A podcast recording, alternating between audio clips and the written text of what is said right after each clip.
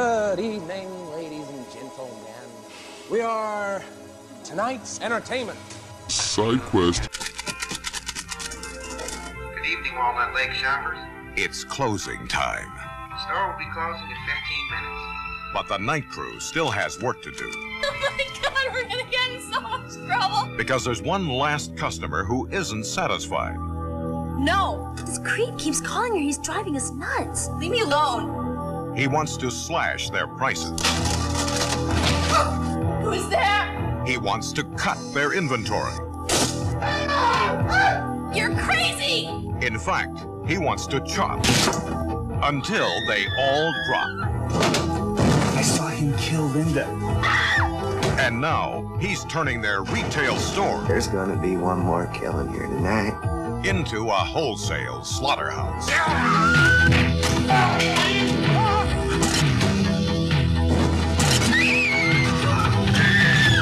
I'm just crazy about this store.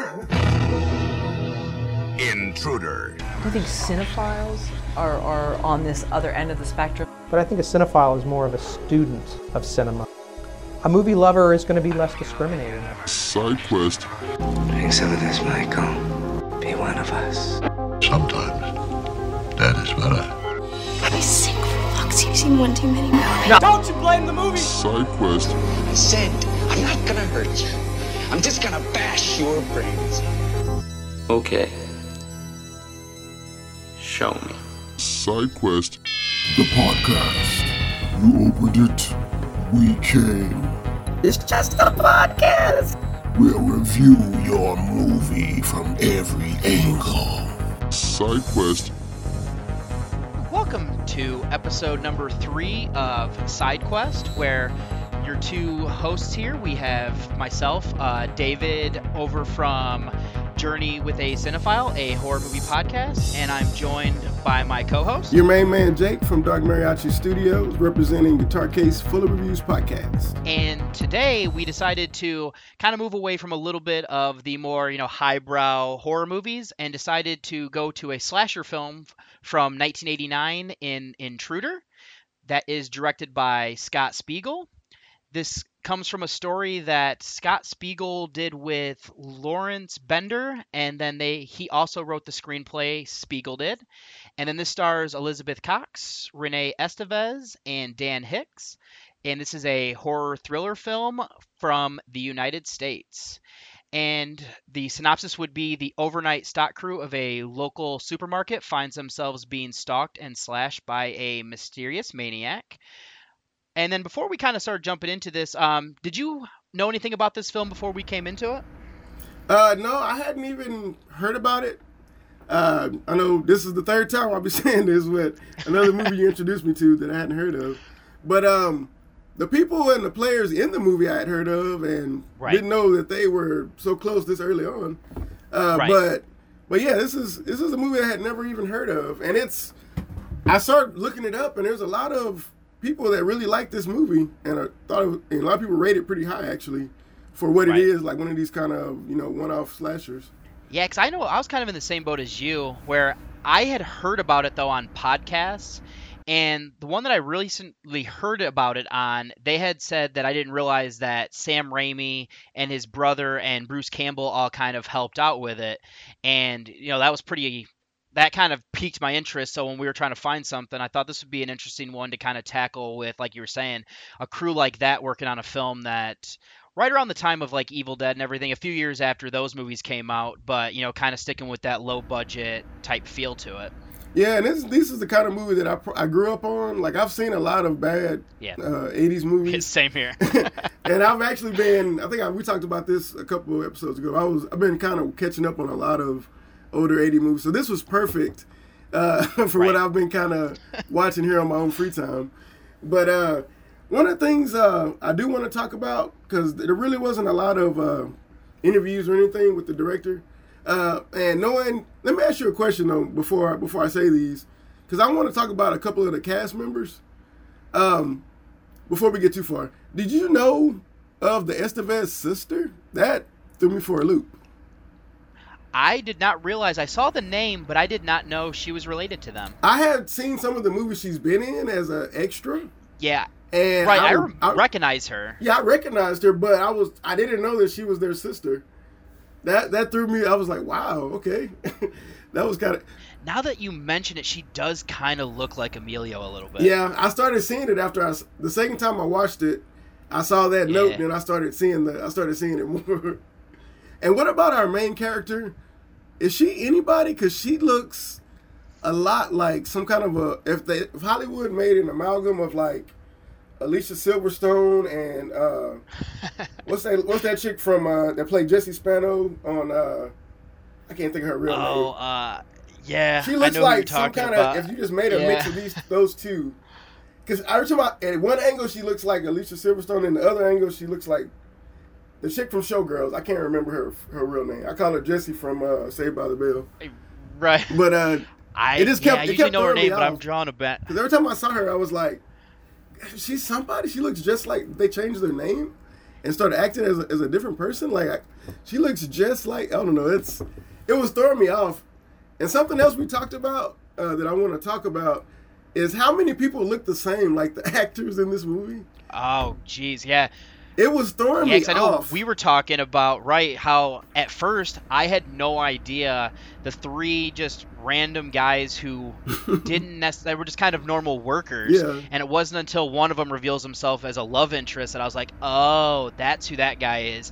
And it took me till near the end to figure out the other two. Because there's several times where people are, are being killed or people are coming on and off screen, and I'm like, weren't you just?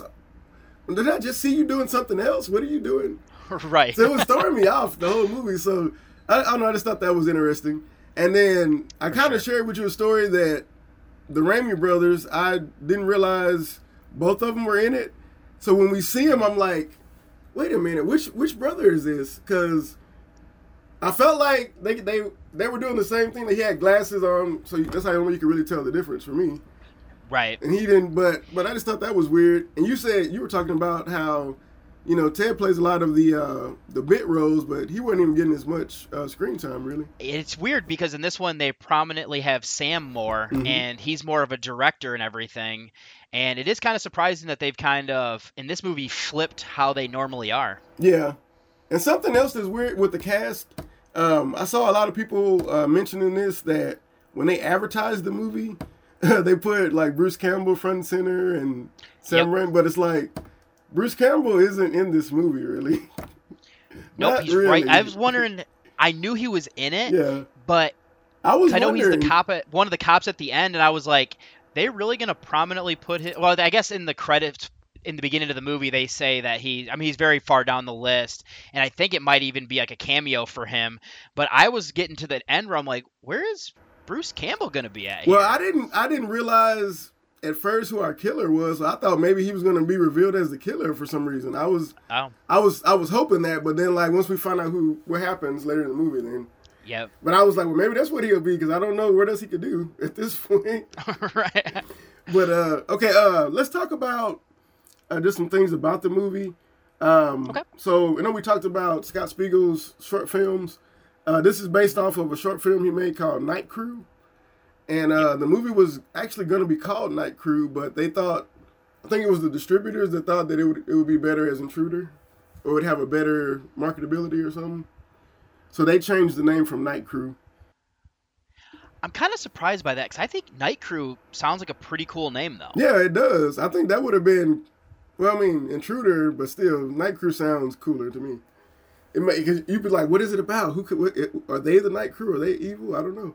Like I don't know. Intruder, right. you know what that means. and not only that, but I feel like Intruder's a little bit more generic because I know of at least like two other movies with a similar name, or it's like The Intruder. Yeah. And so it would have been cooler to have a movie that has a more distinct name that because i mean outside of that like i know there's the stephen king adaptation like skeleton crew yeah. which i know is obviously a take on the idea of you know working at night mm-hmm. but night crew for me i would think would have been a stronger title for what they're going for here yeah i think so but maybe they were just trying to copy something that had already been done and try to sneak something in that way because i know they right. do that from time to time well not only that but i also feel like they're trying to capitalize on some of the other slashers like Maniac, um, oh, the one, the the Prowler, one name, the one name stuff. that type of thing, or like the Burning, the Mutilator, where they're going for that title. Yeah, like the one title thing, or having the in front of it, where Yeah, you're they do some kind of going stuff. along with the trend. I think they do Oh, some for ridiculous sure. stuff with that kind of weird naming stuff they were trying to do. Just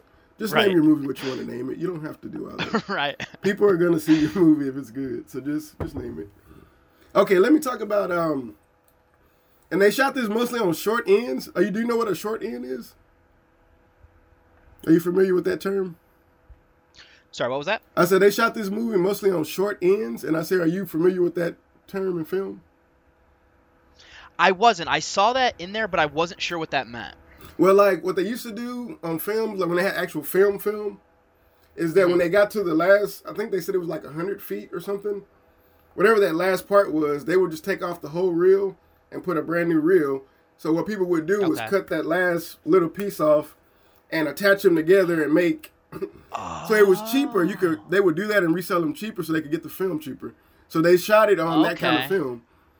Nothing but Okay, short yeah, because I was put going together. through the trivia, saw that, didn't realize what that meant, but I know exactly what you're talking about now. Yeah, so I thought that was kind of cool. Try to cut, try to save on that budget and get it cheap like hey, that. I mean, film back then. I mean, Yeah. I mean, it's they really don't do it a whole lot now, but I mean, that stuff wasn't cheap. No, I, I just can't believe because now like everything's digital. So I, I just, it's hard to imagine having to film stuff and all the mistakes and how much film would cost. Oh, like, man.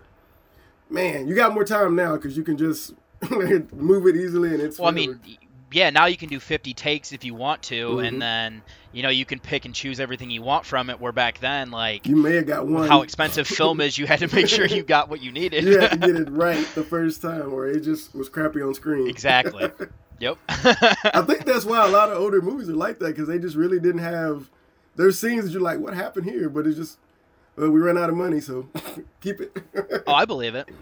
Which I mean, it actually kind of makes me harp more on newer films because it's like, come on, man, you're doing this on digital. Like, I get that, like, you want to get the stuff and move on to the next, but like, But yeah, you could have found a better there's people take. that are doing better than you. you could have found a better take if you had that many to choose from.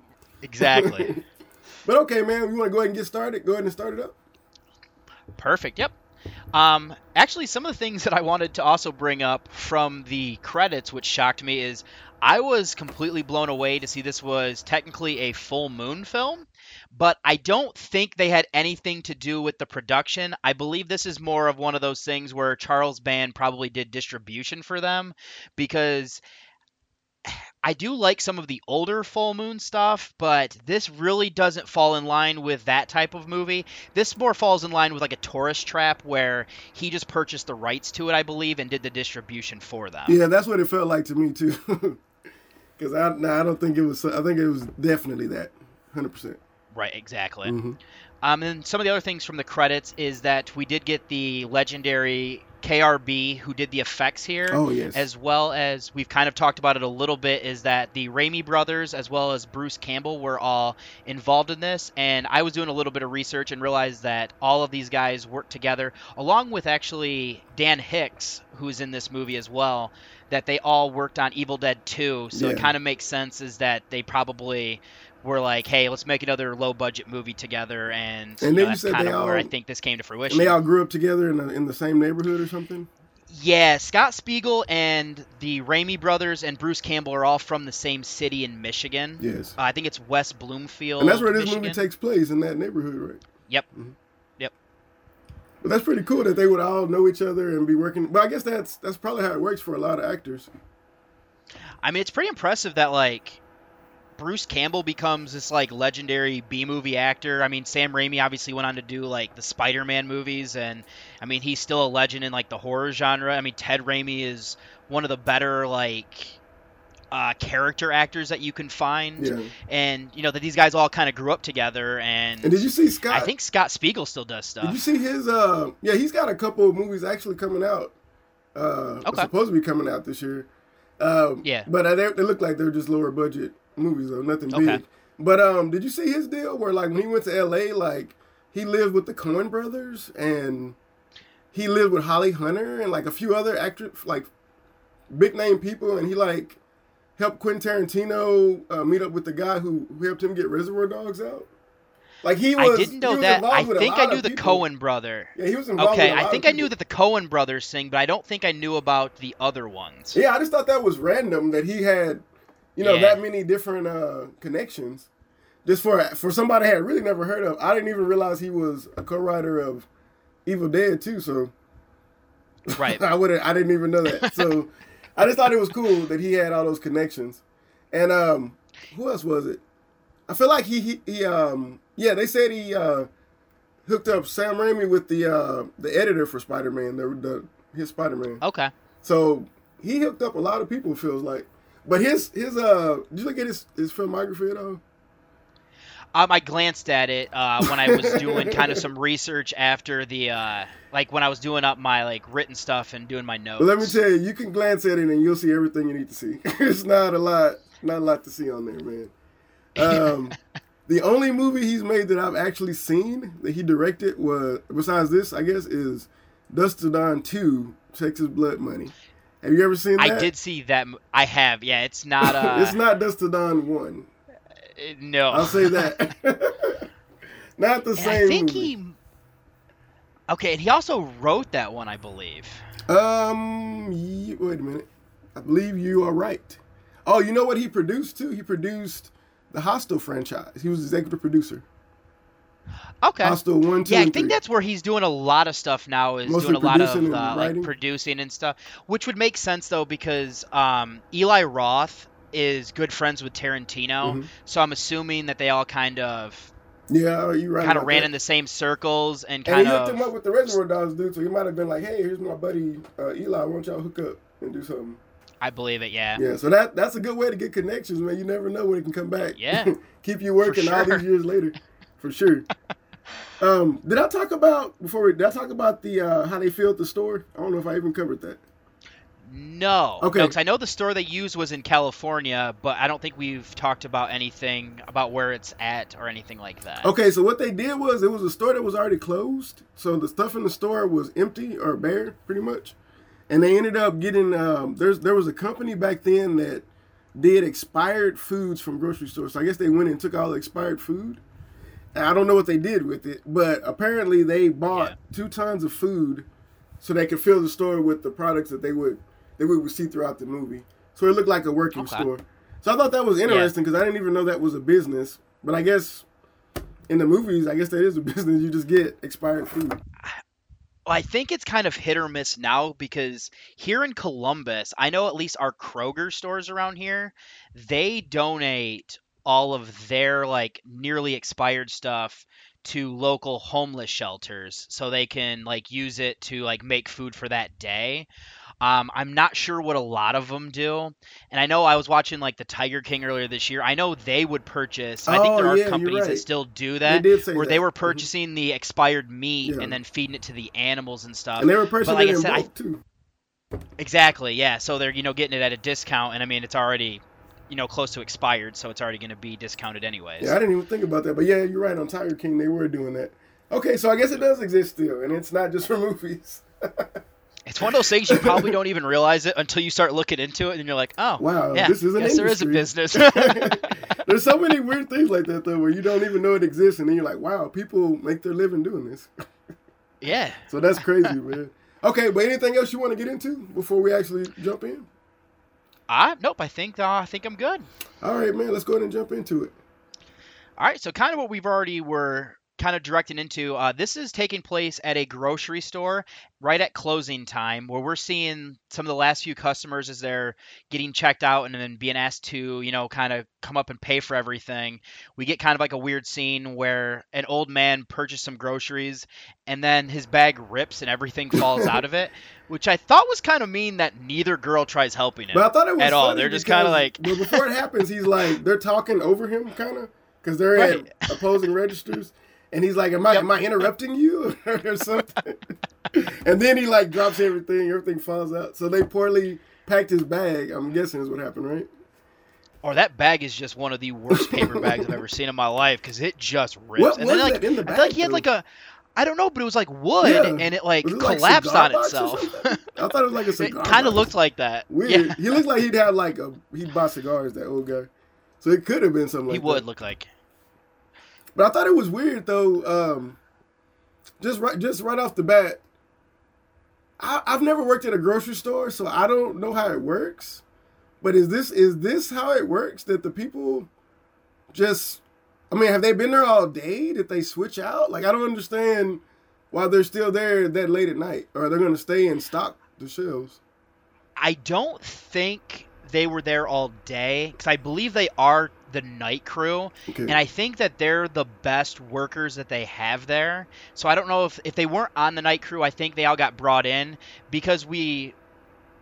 I don't feel like it's a spoiler to throw it out here. Is that obviously the store is going to be sold off to the city, Yeah. so I think that they were all asked to work late tonight because they were Oh. going to do they're going to prepare for the closeout sale and they were there to reprice everything so Oh, i think okay. they called in all of their best workers to work the night crew that night Okay, okay, because I was like, I didn't understand because I, I didn't feel like there was any other workers besides these people. right So I was like, Right. I know they're not here No, early that- in the morning to late at night, and they're gonna come back. That doesn't make sense. well not only that but like the store isn't that big No, it's so I- not. it does It's feel not. like this would be all of the workers that they have Yeah. would be because i did briefly for a summer work for a grocery store in the produce Mhm. where like i did mostly like early morning shifts Yeah. so like i I would feel be more like of it the person that would bring morning. stuff out right Yeah. and I can see though that they need to reprice everything that they decided to bring the best workers in to be like, all right, we have to price down everything because we're going to try to sell off as much stock as we can to, you know, kind of turn a profit and I think kind of like give bonuses is what they were talking about doing as well. Yeah, but see, I, I don't know. I, I'll, I'll go with it. but I was like, it's, it, they're cutting chickens at one point. He's cutting watermelons. Like what? At, late at night? Oh, yeah, Like, no, felt- you're 100% right Like, there. This not. We don't need. All, They would don't the do that Shop open to stock the shelves. What do we? do? It felt weird.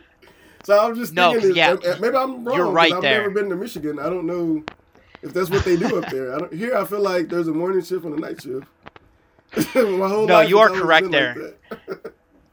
because part of what I did in the produce section was I would be the person like produce Joe in this movie where I would like cut up watermelon or um, corn and we would like package it up where you get like three ears of corn for you know X amount of weight Mhm. and like per like per, by per the ounce or whatever. Yeah. We did all of that that morning and then as it sold we would cut up and make more of it. So yeah, you're dead on is that they're doing weird things just to have them doing things in the So movie. just arbitrarily turning knobs, pretty much. yes, exactly. and that's what this whole opening is. We're kind of meeting everybody, more or Yep. less, as they're uh, kind of going on. But I think it's it's interesting. Um, well, we're gonna get into Craig here in a minute because he comes pretty quick, right? Yes, yeah, because the people that are working there is the woman that's working the cash register that had the old man is Jennifer Ross, who is our main character, Mhm. and then the one that was at the other register talking to her is Linda, Yeah. and then the other just is. normal workers are Randy is the one who works in the butcher shop part of the uh, grocery store, and that's Sam Raimi. Yeah, he's gonna get And clocked then- right here at the beginning. yeah. Uh, then we have Dave, who is the guy who ends up becoming the more prominent character of the other workers. And then there's kind of the stoner guy who's Bub. Yeah. And then there's Tim, who works in the beer cooler. There's Produce Joe, who is Ted Raimi. And then the other guys who are the managers and co-owners are there's Bill Roberts, who we get to learn a little bit more about his character as we go, and then there's Danny, who's the like guy who owns majority of the place. And we do get a cameo by the director real quick when we get that kind of cool basket scene. They do a, Yep. we we're talking about the cinematography, but they do a lot of good. They do a lot more creative cinematography than you probably really needed to for this movie. But there's a Oh, the for sure. camera's in the basket, and then you see him Yep. getting bread or something. But that's Yep. actually our director with a quick cameo. But um, let me see. I wanna. There's a lot of cool shots, like like you know when she's outside, Jennifer goes outside. And I think that's the first time we see Craig, right? When he's Yes. Kinda Yep, watching, when but she she's going to get the collecting the carts. Yeah, Yep. she doesn't notice her. She notices her, but she doesn't notice him, and then he kind of disappears or something. So they're they're really Yeah, pushing him as the the intruder right away, Oh, for sure. right away. So um And I mean with the title, that's who you're assuming as well. Yes, I was like, wow, there's no secret to this at all. They're gonna okay, he's the guy. Okay. So I was and then these are all our dead meat people, so I'm like, okay, so let's let's meet the dead meat people. But um but they're um so when Craig you want to jump to when Craig uh comes in and uh, uh well, I do find it kind of interesting here is that, um, and actually, just so we, so nobody gets anything, we're also going to throw up the spoiler thing here. I mean, if you've listened to our other stuff, you know that we, you know, kind of get in depth. But I just want to make sure I did that before anybody, you know, got anything spoiled for them. Mm-hmm. But I found it weird that they let Craig come in because anytime that I've worked in stores, we always would lock like the entrance door. Oh yeah. So that way, like the customers can only exit. Yeah, I didn't because they end that. up letting him come in, and then he goes to buy cigarettes, and he starts freaking out on Jennifer because he's been away in prison, and they kind of ended their relationship while he was gone, and he needs closure for himself. Yeah, that he's a he's a weird character. Like, don't we find out he killed somebody or something? Yes. Yeah, because it ends up getting established later on because um it's actually Bub reveals that they used to be best friends and that Craig got into drugs and that's when he started being mean to Jennifer and then they end up breaking up. But I guess at a bar fight, it, he went too far, beating somebody up and kills the guy. Because his father died or something? It was some really thought out story.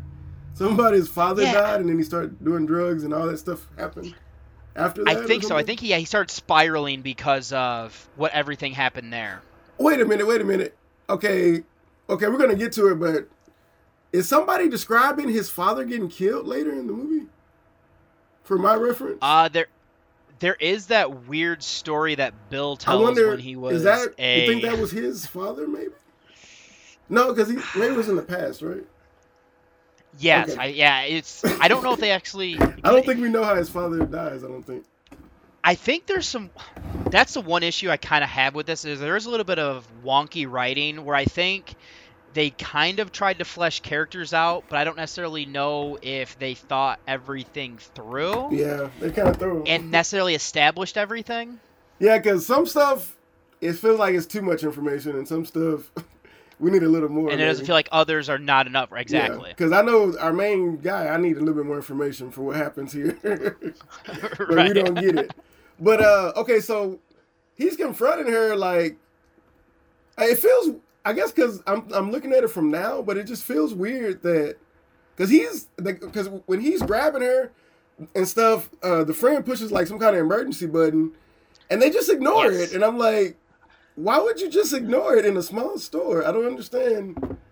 Well, it's kind of weird though, is because Bill wants to go down and check it out yeah. because he looks out the window. It's Danny who doesn't seem like he really cares about this place, and he kind of just blows it off like they're messing around down there and they probably don't need any help. So you think that's what because, they're I mean, setting like, up? Just setting up the difference with how one cares and one doesn't. I think so because it's soon after that they have like the team meeting where it reveals that they're going to sell the store, and then mm-hmm. I mean I mean, at that point, and then at the break point where they're all kind of just hanging out, Bill has said multiple times that he is on the fence about selling, but because he only has the minority share, he can't. He has no say really. Yeah, yeah. But let's let's let's not pass this part because we get a fight scene here. Yeah, we get a weird fight scene where uh, overly overly choreographed, but not well choreographed fight scene. But, yeah, but not well executed at all. Where oh Craig must be superhuman because yeah. he fights off literally every single worker in this place, including the guys that were ignoring it at first. and I love the sucker punch as uh, Sam Raimi comes around the corner, and he just gets sucker punched. yes. He's like, "What happened?" He didn't know what's happening. He just go around. It. I can imagine that really happening though. Like if something was happening and somebody didn't know and they just came up, like, "Oh," that just gets clocked. but yeah, he's kicking them and he's. I, that's too much. That's too much for Craig. I know you you're gonna tell us he's a killer, but that's that's too much. And he's taking punches and they're doing slow mo punches. It's I love oh, it. Yeah, no, there's, awesome. There's one where they kind of zoom out a little bit, and then you just see somebody not even close to hitting Craig. Yeah. but then he like moves like he got clocked, and I'm like, and ah, you know what? I, you need to move the camera over. And they do cool cinematography again because like when they finally put him out, you see like the way they're all kind of having that like they're looking at the reflection and you see him and Yep. they do a lot of lot of cool shots. It's just like man, they really didn't have to do that though. I keep I kept Oh, thinking I that like this is really cool, but this the Yep. take some more time with the story. Take take some more time with some of the other stuff. Like you got the gore and the and the cinematography over the top. Let's let's write a little better. That's what I kept thinking. Okay, um, so where are we at now? Craig's out of the No, Craig doesn't go. out. Does he take Yeah, out he ends up. Yeah, he ends up. He disappears. So then they decide to go searching around the store, which I thought was a cool way Mm-hmm. of establishing our like setting, where we got to see the different um, kind of set pieces that we're going to end up seeing later. Yeah, yeah. Okay, I, yeah. I went. That's the, that's when they actually find him when they put him out. My fault. Um, Yep. Yeah, it's like we get to stuff like where um, Randy will check out the meat cooler where he works. Yeah, yeah. We have that scene where there's like the hole in the ceiling where there's the attic where they have uh, the like Halloween decorations and like Christmas stuff that's up This there. one we see Ted Uh, Raimi back there doing his thing. yes, where he comes sliding down the Yeah. produce ramp. He just got headphones on the whole movie, pretty much. Just jamming to something. Pretty much. And I guess that if you work at night shift, I can. I, I've worked night shift before, and I do agree that you just put on some headphones and go to work if you're doing like something like that, where you just have to finish. So, Oh, I loved if I when I was working night shift when they would put me on just like a remedial task where I didn't have to talk to anybody Mm. because that's exactly what I would do. yeah, and you could just chill out. And he's jamming to. I wonder what he's listening to. If he's even really listening to anything, or if he's just Uh, pretending. the song that you can faintly hear, I guess, was in the original Evil Dead. So it must Mm-hmm. Oh, be okay. a So like catalog song Cool. where they don't need to have any sort of uh, licensing for it. Mhm. And I mean, I thought it was funny that he. We cut back and forth between scenes where we see him where you know clearly 15, 20 minutes have gone by and he's still listening to that same song. yeah. So I don't. I mean, I, they probably just didn't take care the first time that they, you know, cut back and forth to that. And I know it ends up changing later, but I just thought that was kind of funny. Yeah, that is kind of weird. And then uh, I know Jennifer calls the police while they're looking for him, right? Yes, And um, and that's when he appears behind her when she's on the phone telling the police, uh, kind of about everything that's gone down and that they need somebody to be sent out their way. oh, that's when he that's when he creeps up like behind the the little glass. yeah. Yeah, she's in like a cubicle type thing Yeah, where there's like yeah. a little like glass sliding door. They are selling him as the intruder. He is being And- sold to us. Yeah. Because I'm waiting for Craig to do something, and he he's Superman. He's super evil right off the bat, so he's got to be yes, the he killer. is. Um, so then he's why is he so abusive to her? I don't understand. Just because she wouldn't talk, he were in jail, so I don't understand like why he's so mad at her. Well, not only that, but it also gets established that they dated for two months two years ago, and it's like, I mean, I guess like there are some guys that are super possessive, I guess, but I still kind of find it a little bit weird that he's that hung up on somebody. So I know, guess he after was that he was just thinking about her the whole time he was in jail. I guess I don't know. I guess it must have been. How does he get out of jail for murder in two years? I don't know. But um, I think they well, I think they gave him manslaughter, Oh, and being okay. bad. It's in the 80s because it was in like a fit of rage Got you. that they probably let him out on like good behavior. okay. Which kind of shocks me though because he has such an anger problem. Yeah, I don't. know I don't see him being a good good behavior would I feel like he'd be fighting every day for a little stuff. Right, So exactly. like, okay, that's that's weird. Okay, so this is where they actually can. They actually do put him out, right?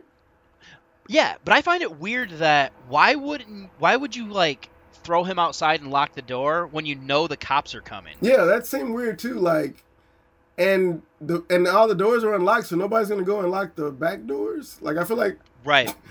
don't you know the doors unlocked? I'm sure he knows that too. Like, they don't even. You're they're just looking at. They're literally just looking at him, watching him walk away, and I'm like, okay, you're just hoping he's gonna give up or what? And I mean, there has to be like those uh like zip cords or something like that that you could literally just like, you know, zip tie his hands Or together lock him just, in the office or something. Anything. yeah, Like somewhere wait till him, yeah, wait till the cops get there. put him in there. a cooler. Put him somewhere where you can control him. but no, Right, and then just turn him over so that way they can kind of because the other thing too is he has to probably be out on like parole. So like this would technically be a parole violation. So if you keep him there, you would have him, you know, locked up again. yeah. But that, that's a weird thing. So let's um Yeah. let's go back to what we were talking about with them selling the store. So let's go to that conversation they have. The uh, Bill and uh, was that Danny was the other guy? Yes. Okay, Yep. so you know how they're, he's talking. So that dude just wants to sell it, and I hear Bill's like, "Well, we've made money for ten years straight or something. Right. So why do you want to sell it and all that? So what? Did we ever find out why he really wants to sell it? I just got from Danny that it was just too much of like Too a- much. I guess like a stress of just running the business that Oh, I thought he it was, really I doesn't want to was a deal with it. thing. Maybe like he was going to get so much money or something. He just couldn't turn it down or something. I wasn't sure. Well, it's weird though because they're gonna sell it to the city, so it, I don't necessarily know if like the city would Is that a give you is that all a that thing? much. Can you sell a store to the city? Is that a thing? Maybe in the eighties. The only time I've really, I might be. I know sometimes you would sell certain buildings that are like, even if they were businesses, if they were a certain age, can be like historical landmarks. Oh, so they're Just I know they're my, selling the land. I think my hometown. I it probably is something along those lines. So they're selling the Just 'cause I know in my the hometown they do okay. stuff like that. I'm thinking he's talking about they're selling the grocery store like they're gonna. Okay, they're just selling the land. Okay, so they're gonna probably build so, something yeah. else. Okay, okay, because I was like, why would you sell the grocery store? How? What is the what is the city gonna do with a grocery store? Like I, I, I wasn't thinking about the land. I was like, come on. But I mean, if you're really gonna deepen the story, you could have literally said something like, I know it's a little bit early for like the major chain stores, but I mean, there were still some grocery stores at this time that you could be like, hey, this more popular chain has come in and it's causing us to lose business. Yeah, that would have been something to add in there, but you know they probably weren't But I thinking mean, about yeah. that. Probably not. He's like, no, we don't need all that. Just so okay, let's. Uh, yeah, it's do the yeah. Say through this meeting here is when they're also going to tell them that they're there to price change everything because they're going to cut prices for a going out of business sale. Yeah. And this is also where before the cops show up, Craig calls the store Mhm. and Jennifer answers and they kind of have a weird where she kind of freaks out on him there. Yeah. And then that's when I believe the cops show up. Yeah, because she and, I mean, kind of hangs forever up on him there. and tells her friend, uh, Linda, right, that what happened. Yep. hmm Yeah, and then when the cops come, man, Bill's making a weird face, and I wasn't sure why he was making that face. When he's reading that, when he's reading the cop's card, he's like, "Why was he making that weird face? Does that seem weird, or was that tripping?" It is because well, I know the first time doesn't he hand him a card that's or It's he upside gets ready to hand him a card. right? Yes, and then I think the first time it's not even his business card, and then he has to Oh, put that one oh, that away, and then like- gives him another one. Is he like, man, what are you doing? What, kind of, what are these guys doing? Because that guy seems kind of like an older cop that's probably ready to retire or something. That, yes, that guy. And the other guy seems like just a, a partner cop, like you see in most of these kind and, of yeah, movies. And they're both bumbling and just Yeah. Because what do they say? Like they tell him about what, what his uh, background is, but he's like, but he's probably gone now, so right. like just tell us if he comes Which- back. Which kind of goes back to I mean it's mostly there for convenience, but like I'm surprised they're not like oh you should have held him for us so that way we could yeah, arrest him, but we'll figure it out now. yeah. We'll we'll drive around and look for him, quote unquote, look for him. Right. but no, that's not gonna happen. I don't think. But uh, so is this is this when Linda's getting ready to leave? Um, right before that is when they go on the break. Oh yeah, And okay. When he, when he tells the story, Bill. And that's where Bill. Well, Bill kind of seems like one of those older employees that really wants to try to fit in with the younger people, so he's a little bit awkward, but then tells them a story about when he was a volunteer firefighter Mhm. and they went to a scene of a car crash, and then a, one of the other volunteer firefighters comes walking up with the person's head as I got decapitated with that in one hand and a sandwich in their other hand. Now, did you see that? Because I don't, I don't remember uh, Raising Arizona, but supposedly this is uh, something that was said in that movie. I saw that as one of the trivia. I did. I've never seen that movie myself. I've, I did I've see seen that it, but I don't remember that that story being told. It was a long time ago when I saw it. Now, I could be. Is that a Coen Brothers film? I believe it is. I'm not 100. percent Okay. Okay, so that kind of. I'm wondering if there's a it, connection though, where he knew the story thing there, and that's why he tells it in this movie, which is kind of weird that they. Well, yeah, if they all knew each other and they were all living together, actually with them with the brothers, so yeah, it would all make sense. because there, like you said, with the Evil Dead uh, song, there's a lot of different intertwining of those things. So it's really Right. possible that you know it's all like that for sure. But um, okay, so he's telling this story though, and I think it's. Did you catch what he what he told? Uh, I don't even know the guy's name. I'm, I don't know a lot of these people's names. David is he knows the names because, uh, like I said, I kept seeing the same person I over and over. think he's talking mostly to Dave here because I think he's the Is one he the who's sitting right next. No, no, it's Randy's the Randy's butcher. the butcher because he tells somebody, Yeah. "I started here as a butcher, just Yep. like you, ten years ago." You know what? You're right. Yep, because it's Randy's right next to him, and Dave is sitting next to Randy. And that that's going to come to play later as well. that he started Yes, as a yes. butcher. yeah. So I thought that was interesting that he. I didn't even think about that till just now. That's a good point. Yeah, and so he really was talking about how he wishes the, how much he had put into the store in this Yep. story too, and how much he didn't want to sell it, but he did. He owned forty nine, and the other guy owned the fifty one or whatever. So, Yep. how did he get? Man, he put a lot of time. If he got to forty nine percent of the store in ten years, though, that's he really did put a lot of time in. Honestly, Yeah, I wonder how that kind of happened, but yeah, that that's one of the story things that didn't really develop. They just, yep, that's what it is. I would have liked to have known, like, I mean, I mean, I guess Working your way of, up, how would you save the money to do that? I don't know. I'm al- I'm also wondering if just trying to think at this logically if because Danny doesn't really like run in the place, I wonder if he saw how good of a manager Bill is and kind of enticed him to put in the long hours and everything being like, "Hey, I'll give you, you know, 49%. You're doing Oh, all this extra okay. work and stuff." He goes, "I'm just pretty much collecting a paycheck and, you know, signing papers and stuff that he Yeah, just kind of lets be- him do everything He else." seems to be more of the administrative side. exactly. Yeah, and that and it feels like Bill would be the the floor manager kind of guy. Exactly, like more like the general person who's, you know, handling the employees and kind of the day-to-day operations where he's kind of doing the more big picture stuff. Yeah, he's making sure bills get paid and stuff gets ordered more than likely. exactly. Yeah. Okay. So that's that's their dynamic for sure. But uh, you know, so it was cool, and it's gonna come back into play. But I remember those RoboCop spike things that you used to put invoices and paperwork on. Yeah. Because I used to go to my mom's job when I was little, and she was a secretary at this company, and I remember them having that, and I was like, "Man, what if you hurt your?" I, I always thought like I could hurt your hand doing that, but people, I, I wonder how many people actually got hurt with those back in the day. I wonder, especially because he's like ripping stuff off and putting it on there like super fast. Yeah, it's like, it made me uncomfortable. Like I thought we were gonna get gonna- a quick, you're gonna hurt yourself." door shot or something of him accidentally. Yeah. But no, we didn't get. We'll, we'll talk about that later. But yeah, we will get to that one.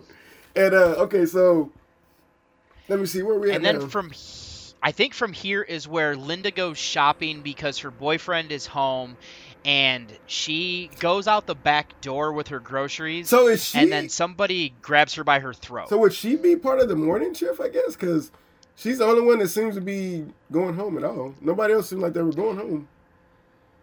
Because she, was, I'm wondering if I'm wondering if it's that or if she works like a second shift possibly where like where she might have just stayed a little bit later just to help out and then now that she's done she's going to head home.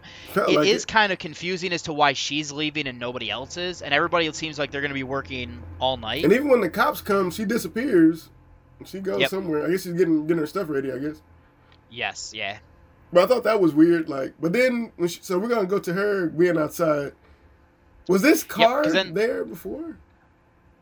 Uh Is this? I'm not sure because they don't really show a whole lot of that like back parking There, lot there's two times until where, this scene. There's two times where I feel like we're in the same location, and her car isn't there, and then I feel like there's a jeep or something, and I feel like that Yes. wasn't there.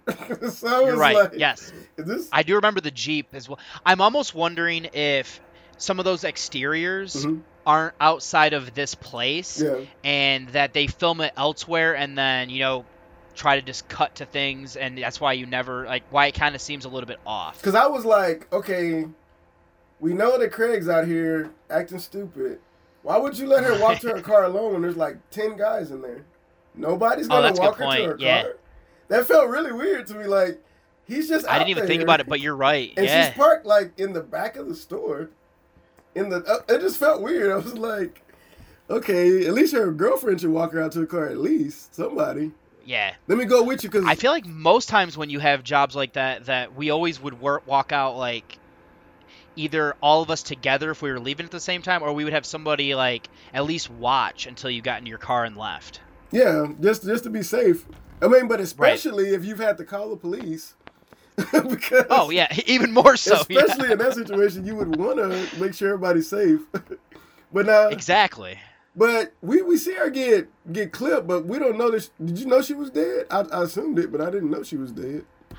I assumed it. I was kind of shocked because I will say there's actually a really good transition here. Oh, I mean, it's yes. a little bit weird that, that because that's where movie, she gets grabbed. It does. Throughout this movie. Yep. But go ahead. But this is where it transitions to Produce Joe, who's cutting a watermelon. Yes. And I thought it was, I mean, the knife he's using is ginormous, Mhm. but I thought it was kind of cool to transition from that person has a knife who grabs her, Yeah. and then we see him cutting the watermelon. And that's throughout the film. Like I- like I was just saying, I saw a lot of really interesting and, and, and good ways to cut, and some of it was comedic, and some of it was different. You know, because I, so some of it was just like, uh, what were we talking about? Was it Super Dark Times? We were talking about the the music transition. Yes. Well, this one I Yep. like how it wasn't a music transition, but just like a for a comedic effect, or you read a sign and the sign says something, or a continuation of the movement from the previous, like stuff like that is really Yep. interesting. But I, I, I again, and I said I won't say it after this, but they do a lot of really cool stuff that you really don't need for this kind of movie. It's, it makes it good and it makes it cool, but I was like, man, this is really cool for this movie. It seems out of place though. It, it does, but I mean, it almost feels like they're kind of carrying over like the Evil Dead thing. Because I mean, I mean, I know for Yeah, Evil Dead they really kind of had to do, they had to do stuff because they didn't have the budget and they did everything, you know, like guerrilla style where they're doing like making their own um like tracking shots and stuff like that. Oh, yeah. So I just feel like these guys have like Just creative ways of like seeing things. Exactly. And I They're like, oh hey, I was really we can do though, this. like if if how much they Sam Raimi was back there helping them with cinematographer and they were playing with it because the cinematographer for the movie officially Mm-hmm. listed. I really haven't heard of anything he's done, but this really felt Evil Deadish. So I thought, well, maybe they're all back there just let's do this, let's try this, let's try this. That's what it really felt like. Like they were all like, let's let's do this, this would be cool. Like even there's I a there's it, a telephone shot at one point before uh, Yep. uh, Linda got killed, and you get it up from like a rotary dial old school phone. and I thought that was kind of a throwback because I remember like my grandma had that kind of phone, Yeah. the old school with the turning rotary. I don't think people even know what that is nowadays. Oh, I don't think I watched a video uh, on social media before where like they were asking like 16 year old kids to try to dial a number and they like tried timing them and they had no idea what to do and I'm like this is crazy like we had one growing up Mhm. that like my mom had a decorative phone that was hooked up but like I've made a call on it before but it's just weird that like people don't know how to do it now yeah, it's just not a thing anymore. Like there, but Yeah. there's so many things like that now because technology is changing so fast. Things Oh, things sure. are just not not existent anymore. Tapes, like I'm sure tapes. Nobody, if you seen a tape, they'd be like, "What do you do with this?" like well, how do you how do you play this Yeah, VHSs, all that stuff, it's all gone, man. but okay, um, we can go ahead and jump back in. So, uh, Um, I think from here is where we get this weird nosebleed scene where Jennifer's in the bathroom and Oh, it yeah. is bleeding out onto her shirt, and then she ends up taking her shirt off to get cleaned up. And this is where Craig is watching from outside yeah, the in the window, and then Danny, or not Danny, uh, Bill catches him and goes outside, okay, now, right, and now they have like a little bit of a tussle. This is that moment I want to talk about too, where we get like a really weird, and I think it's, I guess it's a metaphor. I don't know, but you see like a doorknob turning, and Bill's just looking at it, yes. And he's looking at it turn. He looks weird, and the whole thing kind of goes Dutch, like the angle kind of weird. And then Yep. he's like, and I know that usually means something is off or something's about to happen, but then nothing happened. He just goes outside. So I was like, so was that like, what is that? Well, we- we'll know what it is later. I think what they were trying to do with it. But um, but then, yeah, he goes outside and meets up with Craig, who's peeping in on uh, Jennifer, and he's Yep. got a hammer. I thought it was funny that instead of just hitting him with the hammer first, he attempts to pull him down or something. Like, Yeah. why not hit him in, with the hammer first and then pull him down? Right, because then they tussle and he drops it, Yeah. and then Craig ends up picking it up, and then we see this is another great transition Oh, yes, where yes. we see as he as he gets hit, we transition over to Produce Joe dropping a potato sack, which I thought was pretty creative. Yeah, that's a funny pretty much gag being right like he dropped him. yeah, he fell like a sack, like an old sack of potatoes, pretty much. Yep. That was one of those. Yeah, I love that. but you know what? How you say you did produce before, right? Yep. Is the back of the warehouse this filthy? Really? Um, no, It's filthy I will say back that here for for food to be just cut, being cut open. Yeah, I don't think they did a great job at like cleaning, especially like the butcher one Yeah. looks gross because it's like dingy and I feel like there's like leaking ceiling and stuff. like like what? What's going no, on like in the back back here? I mean, ours, I was literally, I mean, anytime I would like chop something up and like put it in like individual packaging, I was required to like clean up the area that I worked in, Mhm. and I'm pretty sure that we would clean it up like two or three times a day just to make sure that it's you know yeah, we're on top of it. pretty much. But we, Yeah, I mean, he's putting boxes on top of like over his head pallets that are broken up looking pallets. I'm like, I don't want any of this produce from this place and this meat. If y'all are just somebody's Just gonna get throwing sick. it around like this. Somebody's gonna get sick. Is what I'm saying. If they go to Not the store, to go back to it, but like when he's cutting up the watermelon, I'm like, what are you doing? You're just is it literally just on a pallet up. or was it on the table?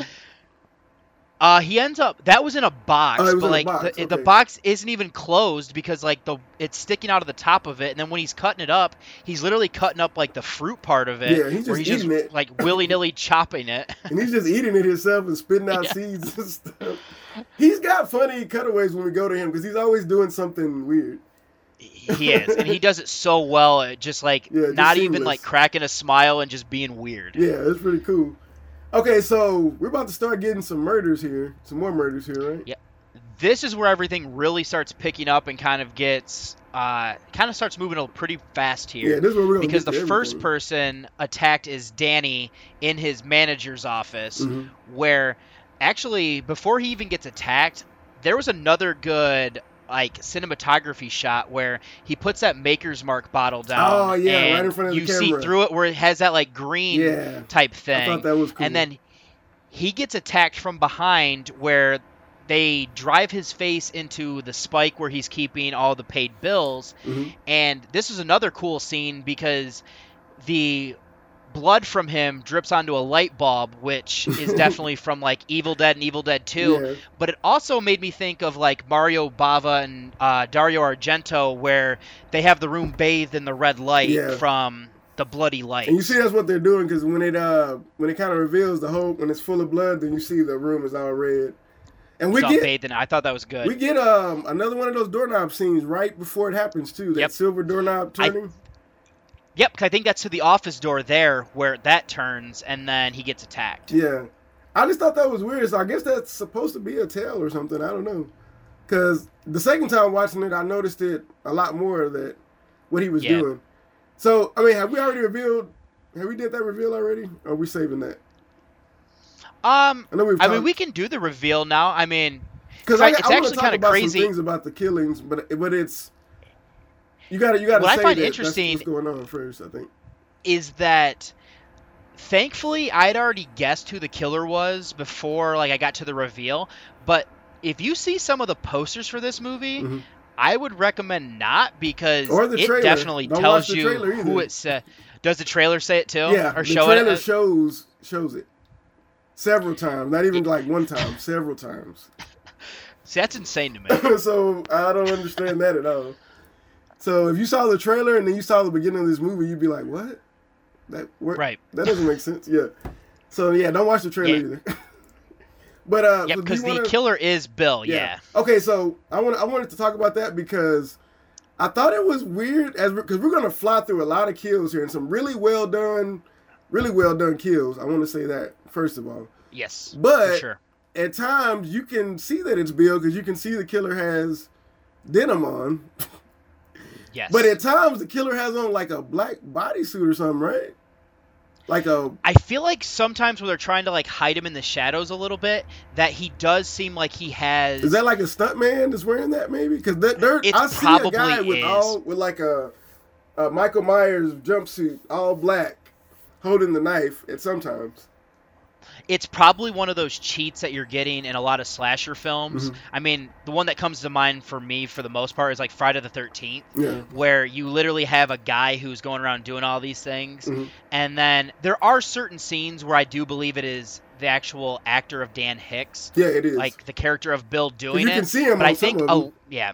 Yep, exactly. I think some of that is actually him, but I do think that there are times what you're talking about where there is like a guy in a like uh more of a black suit or like the jumpsuit type thing that are trying to just it's a stunt man. Yeah, yeah. That, that's what I was thinking. Okay, because yeah, because sometimes it's clear. Like, like, uh, do you want to just fly through these kills, or you want to go kill by kill? How you want to do those?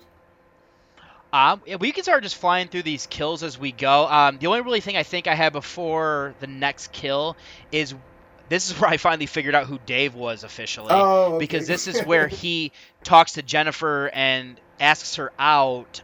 Actually, invites her to a party at first, but then when she shows interest, then he decides that he will say, "Let's just go on a date together," and then from there is where we get an interesting scene where Randy is eating olives and there is an eyeball in the jar with it.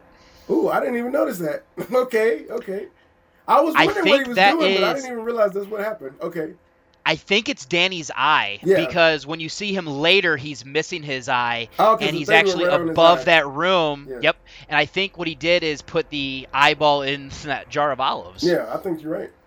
Because I, I don't think we ever see him taking cutting people up, do we? Not everybody.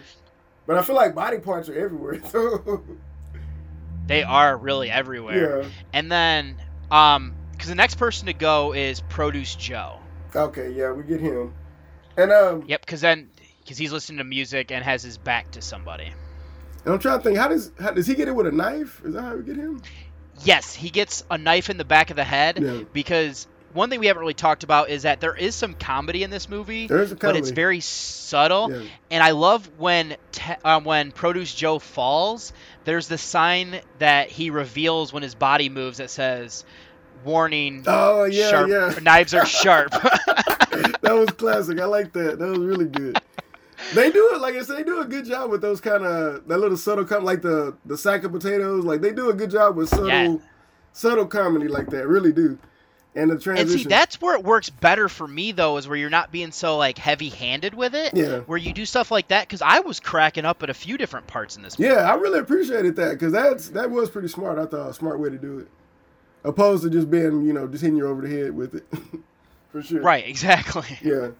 But um, I'm trying to think who who's our next kill here. I believe next is Tim, the beer cooler guy. Beer cooler guy. Okay, and he's the one. Don't leave the beer cooler open, guys. Come on. Yes. Which and this is where I think the effects start to get really good Yeah. because we actually get to see more of them on screen. And you see, I feel like you see Bill, cause you see, you could tell it's his shadow. When that guy like bends down to pick up something, and then you see him kind of come, and he runs back or something. Isn't that this part? Yep. And then he ends up I think him. so. But I thought that Yeah, was 'cause this is like, where he like stabs him in like the stomach. I believe. yeah, he gets stabbed in the stomach against a wall or a pallet or something. I don't know what he got yes. stabbed Yep. against. On the.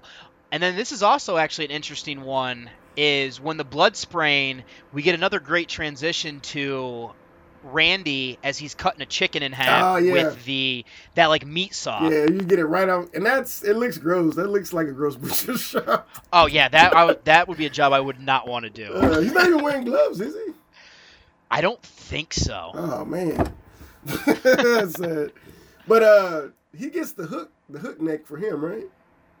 Yes. And that was a pretty good. That was pretty good because I was when I first saw it, I was like, wow, it looks like he's really hanging. But when I watched it the second time, I could see the, I could see the wire. Like a wire or something. Yeah, I didn't see it the first time because I guess it happened so fast I wasn't paying attention. But the second this time, one- yeah, I saw it. Well, this one kind of is some of the thing I have issues sometimes with like slasher films Mhm. because this killer has to be super strong Yeah, how- to be able just to pick him up like one-handed I was gonna bring that up just too like because I don't like that in films either. When you give the killer superhuman abilities, you know, you know, Right. And we're not talking about this, but I feel like you said you reviewed it because you reviewed like a million movies. So I feel like you've reviewed it. Urban Legends. Have you ever reviewed that? yes. Yep. And the Yep. killer is revealed to be a woman, and the stuff that she does throughout that movie is unreal for her to be able to do the stuff she's doing. Like straight, I mean, so kind they- of going back to Friday the Thirteenth is another way Yeah. where you have When it's her not being able to like, yeah, hanging people from like an old doors lady, and stuff. Old ladies just yeah. and then which one is it when it's the when it's the guy that's the EMT? He's the killer on one of them, Uh, I believe. and he's doing Jason. Sorry to any fans out there that hear this. I think it's five. Yeah, that's the one with Corey. With, with their no, not Corey. When they go to the, I think the it's home or something. The new chapter. so after Or after A New Corey- Beginning, A New after Beginning. the one with Yep. Corey in it, the one after that when he's older, right? Or his character gets older. Okay, we're getting off topic, but but yeah, I hate when they do that in movies though. When they give a regular person, and at this point, I know it's him because I can see him.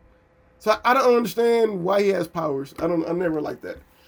The only thing that I'm a little bit more forgiving of is I do believe when you go like psych- psychotic, and it's also the same thing with people that are mentally handicapped, is they don't have that like part of the conscience that we learn that they tend to go harder on people because they don't know any better that they're supposed to kind of hold up, Mhm. which is where like sometimes when you're like hitting somebody, you kind of know to hold up because you don't want to hurt them. Yeah. Where I do know there's a little bit of that where they'll go full strength because they're there's a break or there's just something that was never taught there, but, But not this enough where a guy, can pick up a grown man be- with one hand. I don't right? think Bill needs to be that because we never get any reason why. So if you're not going to tell us any reason why, then let's not give him superhuman strength. no, I agree. Because I don't even I don't even really believe he's crazy. As he, I mean, the stuff he's doing is crazy, but I never understand why. We're never going to talk about that. I don't think in the movie. No, because he does seem like he has a psychotic break, but I don't feel like he's crazy. I think it's more of just he doesn't want to lose his store, so he's snapped. But he's But- so friendly. Like if they would have made him more of an asshole, maybe I would buy it more. But he's so friendly with the people throughout the beginning. or of at the least movie. make him or at least make him like once he's snapped Mhm. be like super mean because i feel like he's still, still the same joking. guy He's kind of the same joking yes guy. and right? still nice to everybody but i mean obviously I mean, he's killing them so he's not you know that nice Yeah, but he's but he's telling jokes a little bit. He's mixing in some jokes with Yes. the kills, especially For sure. But but I know we saw earlier that he seems to be sweet on Jennifer. But we man, we, we still got a few more people to get killed here. But he seems to be sweet with Jennifer in a couple scenes we see earlier. he earlier. does and i don't necessarily know if it's like it almost seems like in the i don't want to necessarily say like a fatherly way it does almost seem more like Like a creepy that manager. really older brother or a creepy manager type thing where I don't necessarily know if he's hitting on her, but he definitely has like a fondness for her for sure. It felt kind of like that. What was this guy's name? Pat Healy? Was that his name? Yeah, It kind yeah, of felt from, like uh, that kind of Starry Eyes. Yeah, Like he's kind of looking at her, but he's not making it official. But he's kind of kind of looking at Right. her like, hey, you know, you're you're nice. yeah. He's kind of giving her that look because I feel like at one point he like he was trying to hug her or something. I don't know, I think so. but who knows? That's that's kind of a weird part of it. But okay, let's get back to these kills though, man. Um, Yep. is uh, well, and then from here is here Guy is we do get the scene where, well, we also get the scene where I believe they cut Sam's or uh, Randy's hand off and throws it in the lobster tank. Oh yeah. And then this is a scene where earlier we had shown um, Dave tosses his cutter or his uh, I mean it's actually like a straight Like a straight uh, razor straight razors that Yeah. use like a box cutter Box is what yeah Mhm. is where he tosses it over to Bub and then he asks for it back Yeah. and the person tosses it to him with it opened Mhm. And this causes him to go into the back where he hears something in the attic and goes up there to see that Danny is still alive Oh yeah, that messed was up eye. that was kind of creepy. Is that where the? Okay, hold on, hold on, hold on. Wait a minute. That I was thinking about that too. How did he get up there? Did he? Did Bill take him up there? With I'm assuming so. I don't understand how he survived, and I don't know why they had him survive. It doesn't really add anything for it for me. But the office isn't up there, right? Or is No, it? no, no, Okay. Because no. I was thinking, No, is he in the, coming out of the office? But this is the attic. I thought. this grocery store seems to be set up kind of like the one that I actually worked at, Mhm. where they had like a different, like there's an attic above the in this movie there's an attic above the like meat cooler Yeah. but i almost feel like they don't ever show it to us but there is something like stairs that go up to like an office that's also elevated but not in the same part of the store Okay, because I remember seeing him going up and falling off somebody else, right? At one, point. yes Because they're like, well, if Craig went up here, he would have hurt himself or something. But Right. um, I don't know. Yeah, I thought it was weird. They, I was like, I guess he used the superhuman strength and took him up there. I guess I don't know. That's kind of what i'm chalking that one up to myself And that up that up that ladder, that seems like a tough job. Right. When nobody and nobody notices it, like you could be huffing and puffing, like ugh, ugh.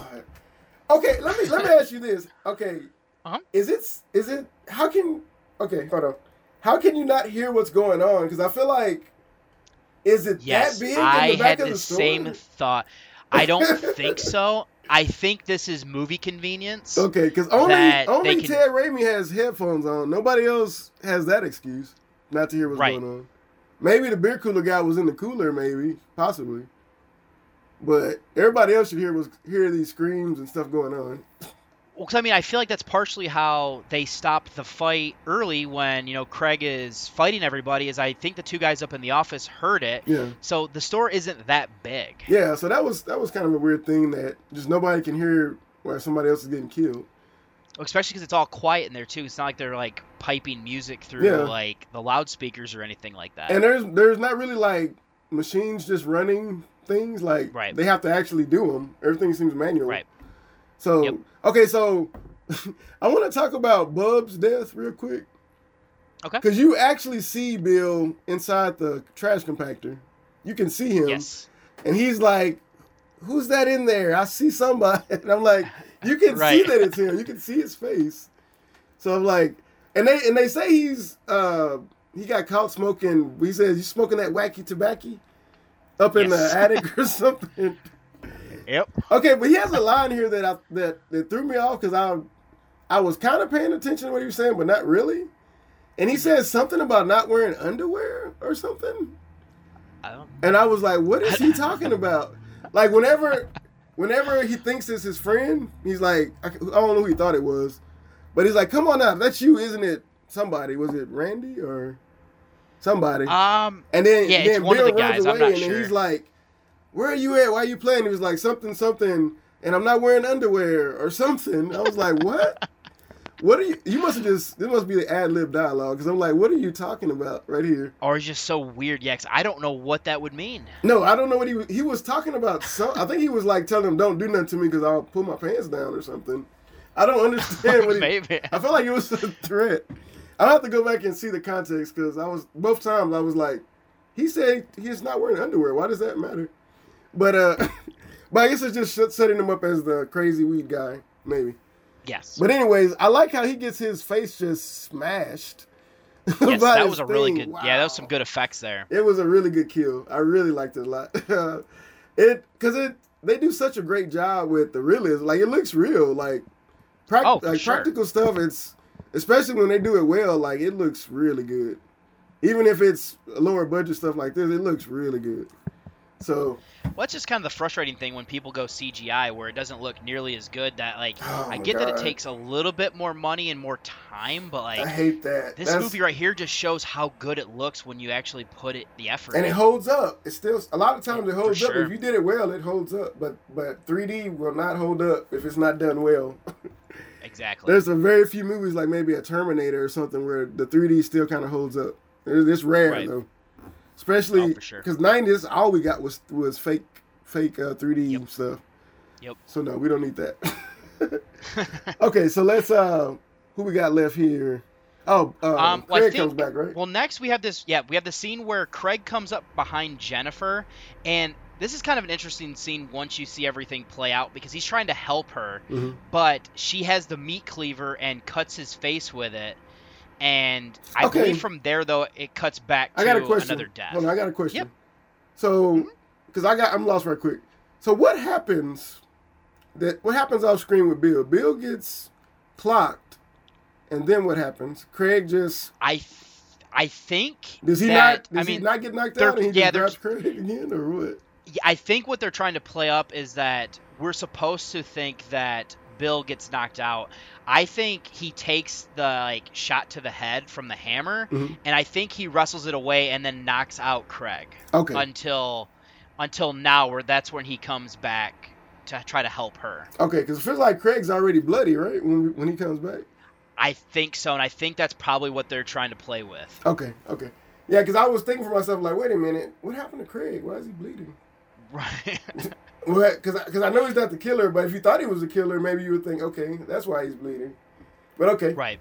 Yeah. So yeah, that that is kind of crazy how they they got some loops in this movie that I didn't realize were going to be there too. A couple twists. Yeah. Like especially him coming back and trying to help her. Like I thought he was gone. how everything plays out, I was a little bit shocked with that. Mhm. I mean, I knew they were pushing so hard for Craig that I was like, "There's no way he's the killer," Mhm. but I was still shocked to see what they do with his character in the end. Did you think they were doing any kind of like father son type deal, or at first I was like, is I- Craig related to this guy some kind of way, or I was wondering if they were going to do something along those lines. because it would have made sense if there was sure two who the killers. killer- I would have bought that Right. would been would make more sense because that's what they do. Now there was something movies. that we didn't go over earlier is that there is a scene earlier that or a quick like montage scene where they don't show Bill and that was the point where I'm like, wait a minute. And this was like 30 minutes in and I'm like, wait, they didn't show Bill there. I'm like, that's weird. Oh, you mean And so like that's where I started to think him, Okay, but okay. then yeah, I but it wasn't wasn't sure until like later that that I officially was like, yep, that's him. Yeah, I wasn't sure because yeah, I know, I know what scene you're talking about too, and thinking about it, yeah, he wasn't. But I, I, it's so weird because like, and because I can tell that it's him, like I know he's the killer. But when I first watched it, Yeah. I wasn't 100 percent sure till at the end that he was the ki- not the end, but like closer to the end that he was the killer. When he comes back, that's when I'm like, okay, wait a minute. and this that's where we're at right now, actually, where he's gonna come back, right? Yes, because yep, he came back, and that's when he comes up behind Jennifer. He gets then uh, he gets his face cut, and then they cut over to Dave's death. Yeah. Which I was kind of shocked that they killed him off, but his death is amazing because he's the one that gets his head cut in half with the meat cutter that we saw earlier. Yes, yes. And um and he beating isn't he beating him with the attached head? I I think That's yes, what I he has so. in his head is the head, I believe. And he's just beating him I with think so. that's that's that's comedy. I like that. That is really cool. Um like I said, that they have some really the cool the, the kills are probably the best thing about this movie. The kills and the cinematography. But Yes. the kills number one in my book for sure. Oh yeah. Okay, um so we're Well, at the end now, right? Well, this is yeah the start of the climax, I would say, Yeah. where this is where I thought they did some really good things here with the staging to freak out Jennifer. Yeah. Because we go through every set piece we saw in the beginning, but they've turned it around where every single one of them has somebody is killed with something that we saw that person associated with earlier. Yeah. Like where you see um, Randy hanging from the meat hook, or like Tim is in the beer cooler with his head sitting there, and then like there's legs in the like meat cooler, and then we also get to see um, what's his name, Produce Joe coming down the Oh, yeah, conveyor yeah, belts yeah. where he's cutting pieces and everything like that, which I thought they did really well in playing with that. Yeah, that's that's something that you see in some of those movies. But I think they did really good on this one with those reveals, Right. For sure. And um, let me see. So Jennifer, she takes off while Craig and uh, Bill were having their interaction, right? Yes. And this is also where at one point she's trying to keep him out of the cooler, I believe, and cuts his hand with a meat hook. Oh yes, yes. And then so that's way for er, like later on there you'll get to see that that's the reveal when he's trying to call well he's telling her he's going to call the police Yeah. and we see that his hand has the the hole in it. Yeah, yeah. That was pretty. That's pretty good too. And I and again, I asked this question: Where did this Jeep come from, or whatever this is? I don't know. Like I am Because I feel not like sure. we're we're in the same alley for all these shots where we're outside. Right. It feels like the same alley. Um, I actually do know that there's another person that gets killed around here. Is actually Greg Nicotero from like The Walking Dead and everything. He's the one that comes and knocks on the window of the door, oh, and I then forgot I believe about gets that. killed. The guy that Yep. comes when they were closed already. Yep. Okay, yeah, that was random like right. It's like two in the morning at this time, right? I know it's late. Right.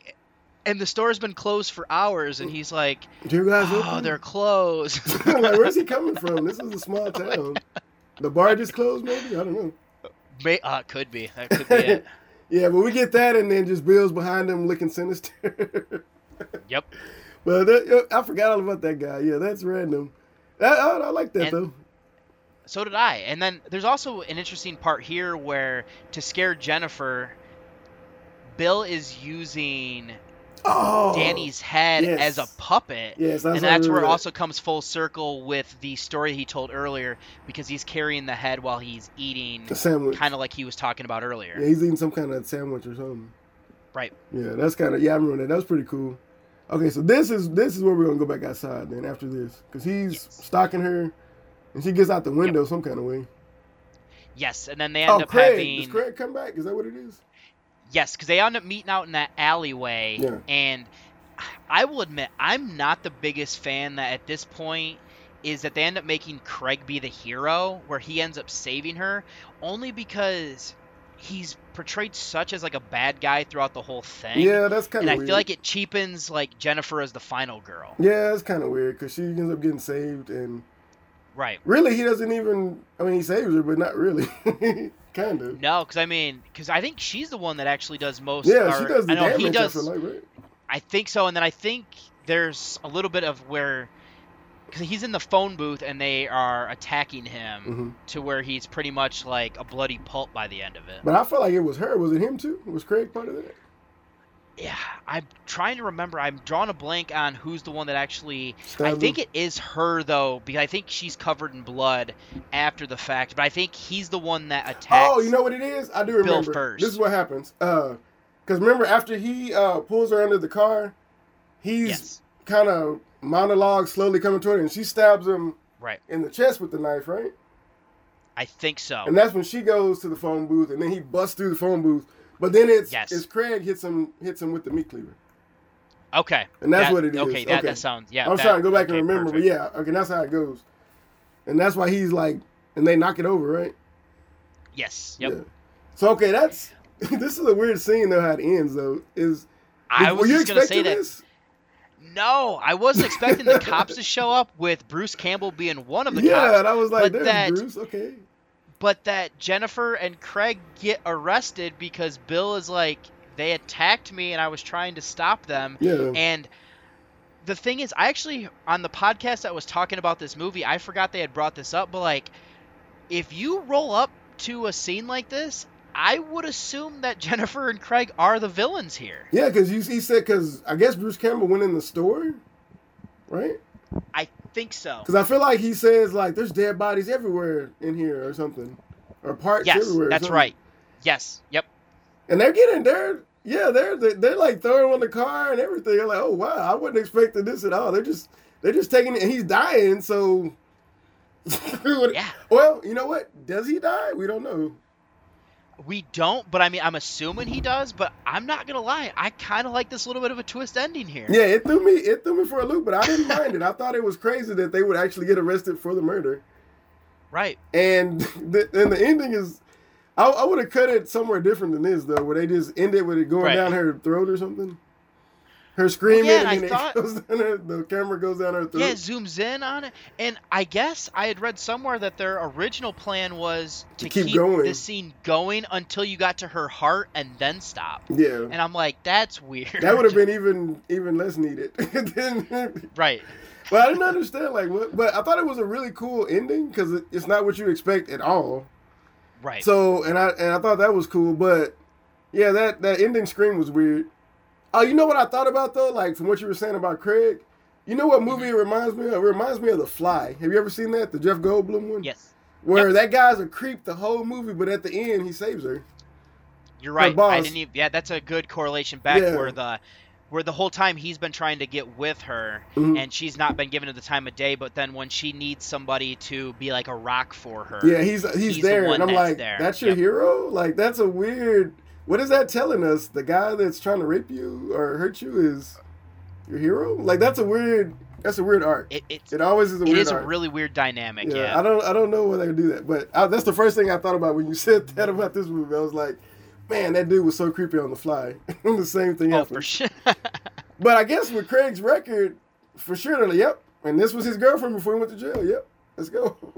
so I mean, yeah, it's wow, that's that's actually a really good ending, actually, if you think about it, because right. you expect the final girl to to win, and and she thinks she won, and she loses. That's really good. Exactly. That's really good. I like it. I like it, man. All right, man. So uh, that's the end of the movie, man. That is Intruder, 1989. Okay. Um, you got anything else you want to add to it, man, or you want to start reviewing it? Get our final numbers. Um, I don't think there was. I think we kind of went over all of the trivia and stuff that I kind of wanted to throw in there as we were going. So I think I'm good on everything with that. Okay, so we can go ahead and jump into the review, man. Okay. All right. You want to go first? Or you want me to go first? I'm ready. Um, if you don't mind, if you want to go first this time. Okay. And we can. You want to do it the same way? So let's start with the acting in this movie. Perfect. Uh, I didn't think there was, it was a lot of really great acting in the movie, but Right. but for the kind of movie it is, like you really usually don't get great acting. So Right. I, I think I kind of leveled out about a two, because I felt like, I mean, it, some people were, were okay, but for the most part, nobody was great. Nobody was Right. good. And Bill was over the top, but I didn't understand his motivations. so, so I think I'm gonna be at a, I'm gonna be at a two. That it was slightly below average for what you would get for this kind of movie, but it wasn't zero, but it wasn't good either. So I'm gonna go two. I'm kind of right there with you. Um, I thought there was a lot of kind of there's a lot of bit players here that I've seen in some things. Not a whole lot. Nobody was great for me. I did think everybody was just kind of. There's some good characters, but nobody really stands out. And I think for me, what kind of hurts it a little bit is that there are so many like nondescript characters that I can't really tell apart. Oh, I end up going a 2.5 just because it's fun to see the Raimi brothers Mhm. and actually kind of acting and stuff. But I'm right there with you. But I came in with a 2.5. Okay. And uh cinema look of the film. Uh I actually really enjoyed what they did with it. I thought they did a great job. But I, I know I said it a lot earlier in the podcast that I felt it was too much for what this movie was. But Right. but I, I mean I thought it was really creative and I thought it was really good how they did that. And some of those cutaways and stuff and uh, transitions I thought were re- done really well. I'm gonna give it a four. I I think it's probably better than that, but for this kind of movie, I'm just gonna stop at a four for that. But I but I enjoyed it. I enjoyed it, and it was in another movie. I think it would have been used. It would have been better used in another movie than this one. They didn't need it in this one, but it was cool to see. I'll say it like that. So I'm gonna give him a four sure. for it. I'm kind of right there, kind of close to you again. I'm uh the transitions and everything I thought were great. The effects that we get to see here, same type of boat here, is it's pretty amazing for a movie like this. And then there's also some interesting shots. Really, the only thing is that you can kind of tell that this isn't like a real working grocery store. So I'm taking off slightly there. Mhm. I just came in with a 4.5 for it, just because, like you said, this is shot way better than it should have ever have been. so I have to give credit to most of it. There's just a slight issue of, you know, kind of where we're at. Yeah. And it's and I'm gonna go for uh music here. There was some stuff I kinda liked, but I don't feel like anything really hit me too hard. Uh it's just like we've talked about before, like I wasn't looking up really any songs. Uh you said the Evil Dead song, I didn't even catch that's what that song was that uh Ted Raimi was listening to. So I didn't even know. so Yeah. I think I'm gonna have to go probably a two point five on that, man. okay. Because nothing really hit me. There, I mean, I liked some of it was a little over the top, but I liked some of the synth stuff they did. But it wa- it wasn't nothing that really hit me too high. So two point five, possibly a three, but I'm I'm gonna say two point five. Now, for me, I gave it a 3.5 only because I'm a sucker for this synth wave type music and stuff. Like, Mhm. I'm a big fan of those in like Italian cinema. Oh, yeah. And it kind of felt like that, where it really just kind of fits and it gave that creepy vibe for it. Yeah. So, this is really, I can't go any higher than that because, like I said, it's not a four for me where it's like I really liked what they did, and you know, five I kind of reserve for ones that I'll listen to outside of that. I'm never gonna listen to the soundtrack outside of it. I just kind of like how they're paying homage to you know the earlier in the decade type slashers, Mhm. and so I came in with that score. Okay. And let's go to the next one. Uh, let me see. Plot story. I actually gave it a four. And I'm going to preface that because I really liked the ending. I thought the ending was creative. Uh, I mean, it's it's it's what you get in most movies, most of this, but Yeah. the way they thought they thought through some of the um, I can't even say that. I can't say that with an honest face that they thought through the story. but but the fact that where we end is is way different than what I expected, and I, I didn't even see that coming, honestly. Right. So the fact that a movie like this that so seems so straightforward still got me at the end. That's why I gave it a four. Uh, if if not for the ending, it probably would have been like a two point five or something.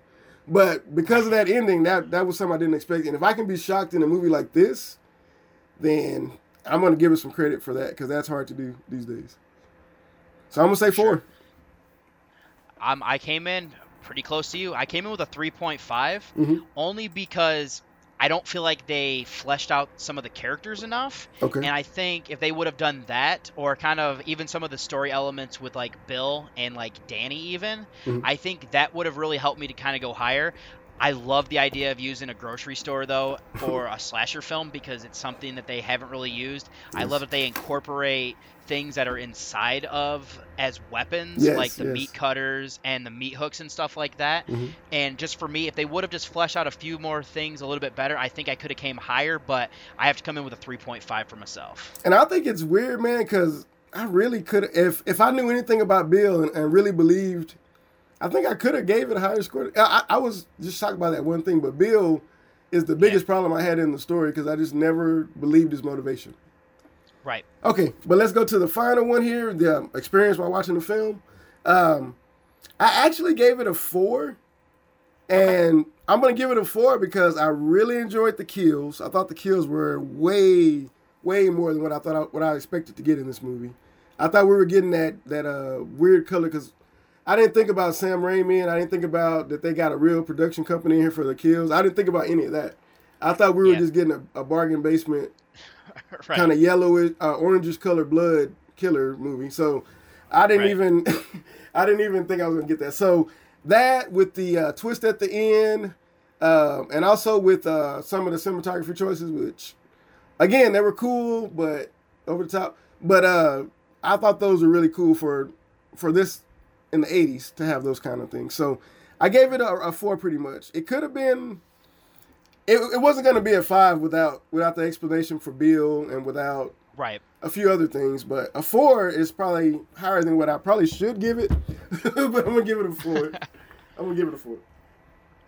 I mean, it's actually crazy. I came in with a four myself, and a lot of it is like there are issues with it, like we were saying. Like there's some issues with the acting, but there's you know great effects. The cinematography is on point, and I had more fun than I was expecting to with this movie, and that's where a lot of my rating has coming in from it. Like I honestly think like outside of having a blast, I probably would have gave it like a three for the experience, but because of the effects and how much I was just like, this is fun, Mhm. I had to come in with a four myself. All right, that's pretty good. So I'm gonna go for my overall rating. Um, Okay.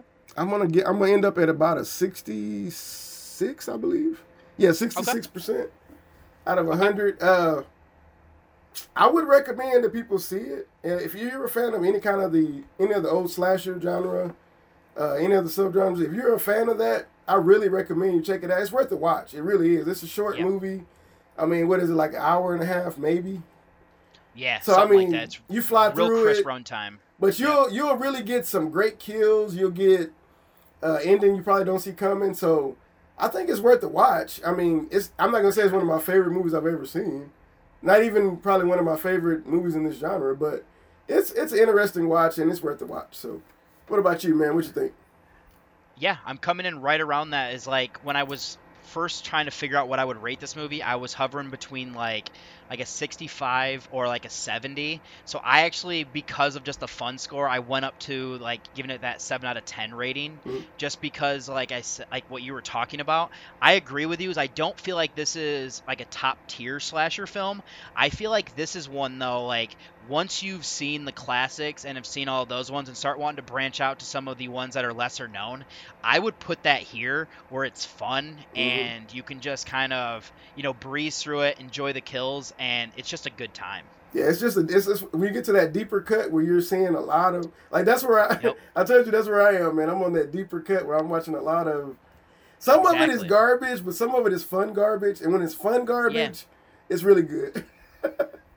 I'm telling like, I feel you, like this is one of those like hidden gem type films where yeah. like it's not wonderful, it's not great, it's not gonna come up on like most people's like top 10 slashers but mm-hmm. when you start doing those deep dives it's kind of a diamond in the rough type thing yeah because it's, it's, surpri- it surprises you because we, we've talked about it but you'll be surprised with what you get because you don't yeah. you don't expect that quality of that quality of effects in this kind of movie at all exactly or, right. or, or a lot of the stuff they do. So so you get a surprise, and I again I think it's worth it, and I would recommend it to any of my people that are real, like uh, like part of your cinephile nation, all that. I, I'd recommend it for sure.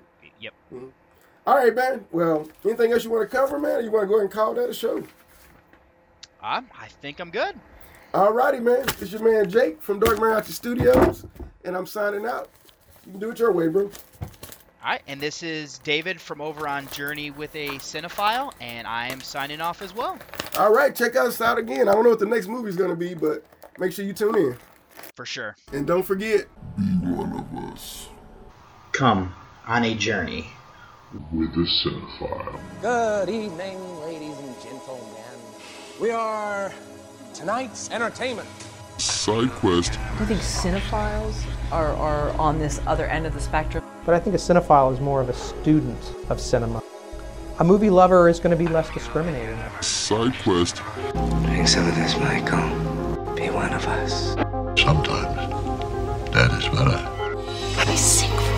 Seen one too many movies. No. Don't you blame the movie. Side quest. I said I'm not gonna hurt you. I'm just gonna bash your brains. Okay.